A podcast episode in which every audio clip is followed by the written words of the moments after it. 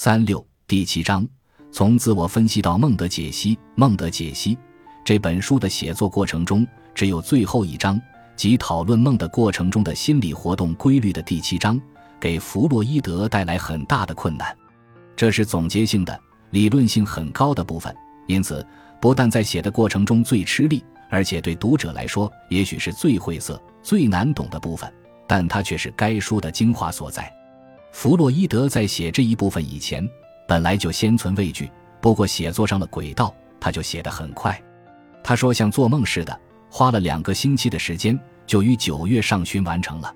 当弗洛伊德把全书写完，把稿子送去复印时，仿佛是和他身体的某一部分分离似的，怅然若失。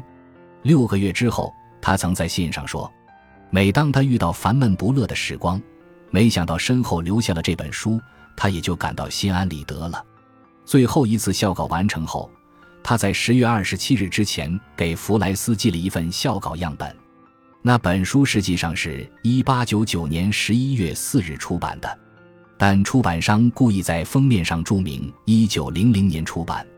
扉页上的题词是路自魏继尔写的《艾乃伊特漂泊咏叙事诗》第7卷第312行的诗句：假如我不能上撼天堂，我将下震地狱。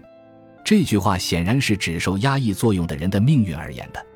弗洛伊德早在3年前就想以此作为他计划中要写的《论歇斯底里心理学》的书中某一章的题目。这本书发行了600本，却花了8年才卖完，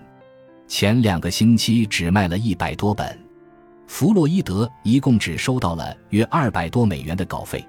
这本书出版18个月之后，弗洛伊德在信上说，没有一本科学性期刊提到这本书，只有非学术性杂志在少数地方提到了它。可见这本书完全被人们忽视了。6个星期之后，维也纳时报发表了一篇最愚笨、最恶毒的评论，作者是维也纳伯格剧场前任经理伯克哈特。这位作者自己不学无术，却污蔑此书毫无价值。这个评论判决了该书在维也纳的销路。按着在1900年3月3日的《环顾》和3月10日的《维也纳外侨报》上分别刊登对该书的评论文章。6个月之后，《柏林日报》发表了一篇赞许性文章，接着《白天报》又发表一篇好评。所有这些就是该书出版后头1-2年内在舆论界的反应。当时在柏林有弗莱斯的大力宣传，但仍然不起作用。弗洛伊德举了一个例子来说明该书所遭受到的反应。他说，有一位精神科助理医生根本没有念过《梦的解析》，就写了一本书来反对弗洛伊德的学说。这个人就是后来的雷曼教授。这位雷曼教授后来还对学生说，弗洛伊德写这本书的目的仅仅是为了赚钱。直到1927年，弗莱堡的霍赫才在他的《做梦的自我》一书中，把弗洛伊德有关梦的学说加以总结，并把它和关于噩梦的学说一起放在《梦的奥秘》一章里，还说那本有名的释梦名著竟然印在厨房破纸上。《梦的解析》一书出版以后，销路一直不好，科学史上很少有像他那样的著名著作而遭受到这样的厄运。一直到10年以后，弗洛伊德的这本书才受到重视。弗洛伊德有生之年，这本书出版了8次，最后一版是在1929年。在这些年中，这本书一直没有做重大的修改，每次不同的版本只是增加说明和注释，以及增加一些讨论性的问题。这本书的第一次外国文译本是1913年的英文版和俄文版，接着就是1922年的西班牙文版，1926年的法文版，1927年的瑞典文版，1930年的日文版，1934年的匈牙利文版，以及1938年的捷克文版。弗洛伊德的《梦的解析》是精神分析学的代表作。依据弗洛伊德总结的精神分析学理论，既然人的精神活动的原始基础是意识背后的潜意识，那么在睡眠中，即在人们停止自觉的意识活动时所发生的梦的活动，就恰恰是潜意识的最生动、最典型、最纯粹、最真实的表演。在人的精神活动中，除了精神病患者的神经病发作以外，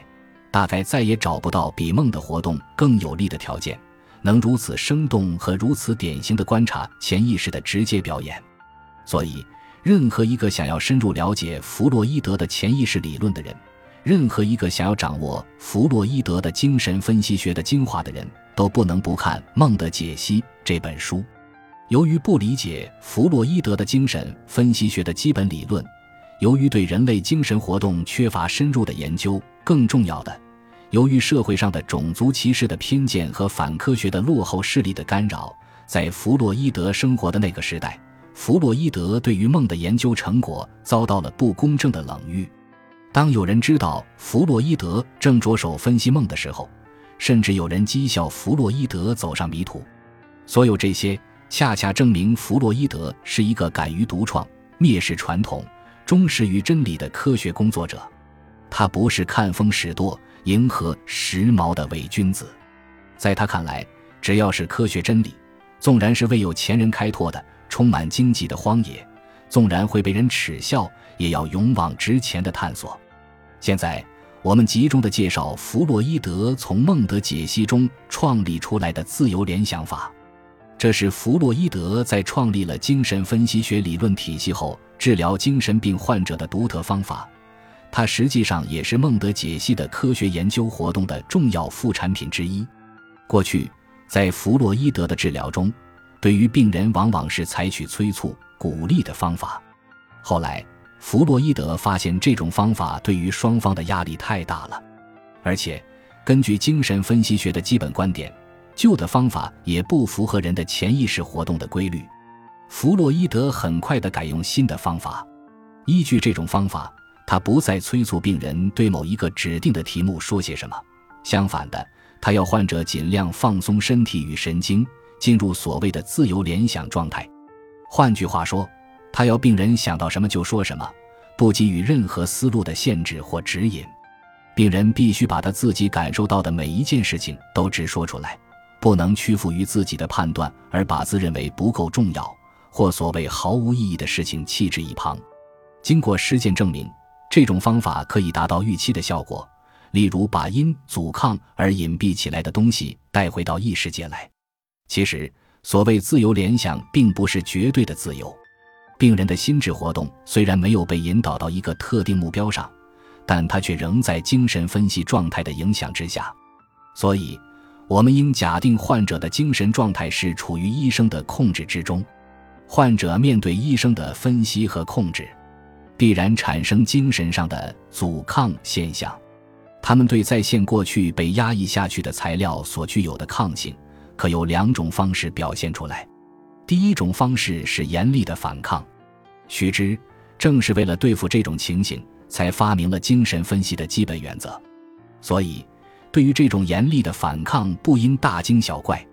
第二种方式是其原有的抗性以另一种形式出现，使压抑着的材料不直接浮现出来，而以相近似的事情暗喻出来。而且抗力越大，病人所报告出来的联想代用物和分析者所探索的真相之间的差别就越大。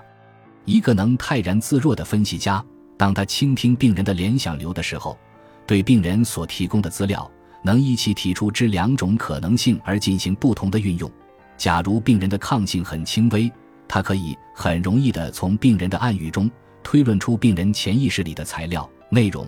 假如病人抗力强些，那么和主题之间的距离也远些，但这时也同样可以从病人的联想中认出其特性。总之，认清病人的抗力是克服病人抗力的第一要诀。所以，精神分析的工作实际上与解说的艺术有关。要成功地运用解说的艺术，就需要机制和不断的训练。要达到这个地步并不困难。自由联想法优越于以往各种方法的地方，并不在于它的省力，最主要的是它能给病人承受最低限度的压力。它可以永远不失去与现世界的联系，不忽略神经质疾病的结构中的任何因素，而且不让任何东西因分析者的主观期望而产生干扰作用。它完全让病人自己去决定整个分析的过程及其材料的配置。与催眠法和催促法不同，使用自由联想法可以使具有联系性的材料在治疗过程中的不同时间内和不同的地点上重现。所以，在一个旁观者看来，虽然这个旁观者在实际上是不可能有的，自由联想法的这种自我分析过程及其治疗作用可能是难于理解的。感谢您的收听，本集已经播讲完毕，喜欢请订阅专辑，关注主播，主页更多精彩内容等着你。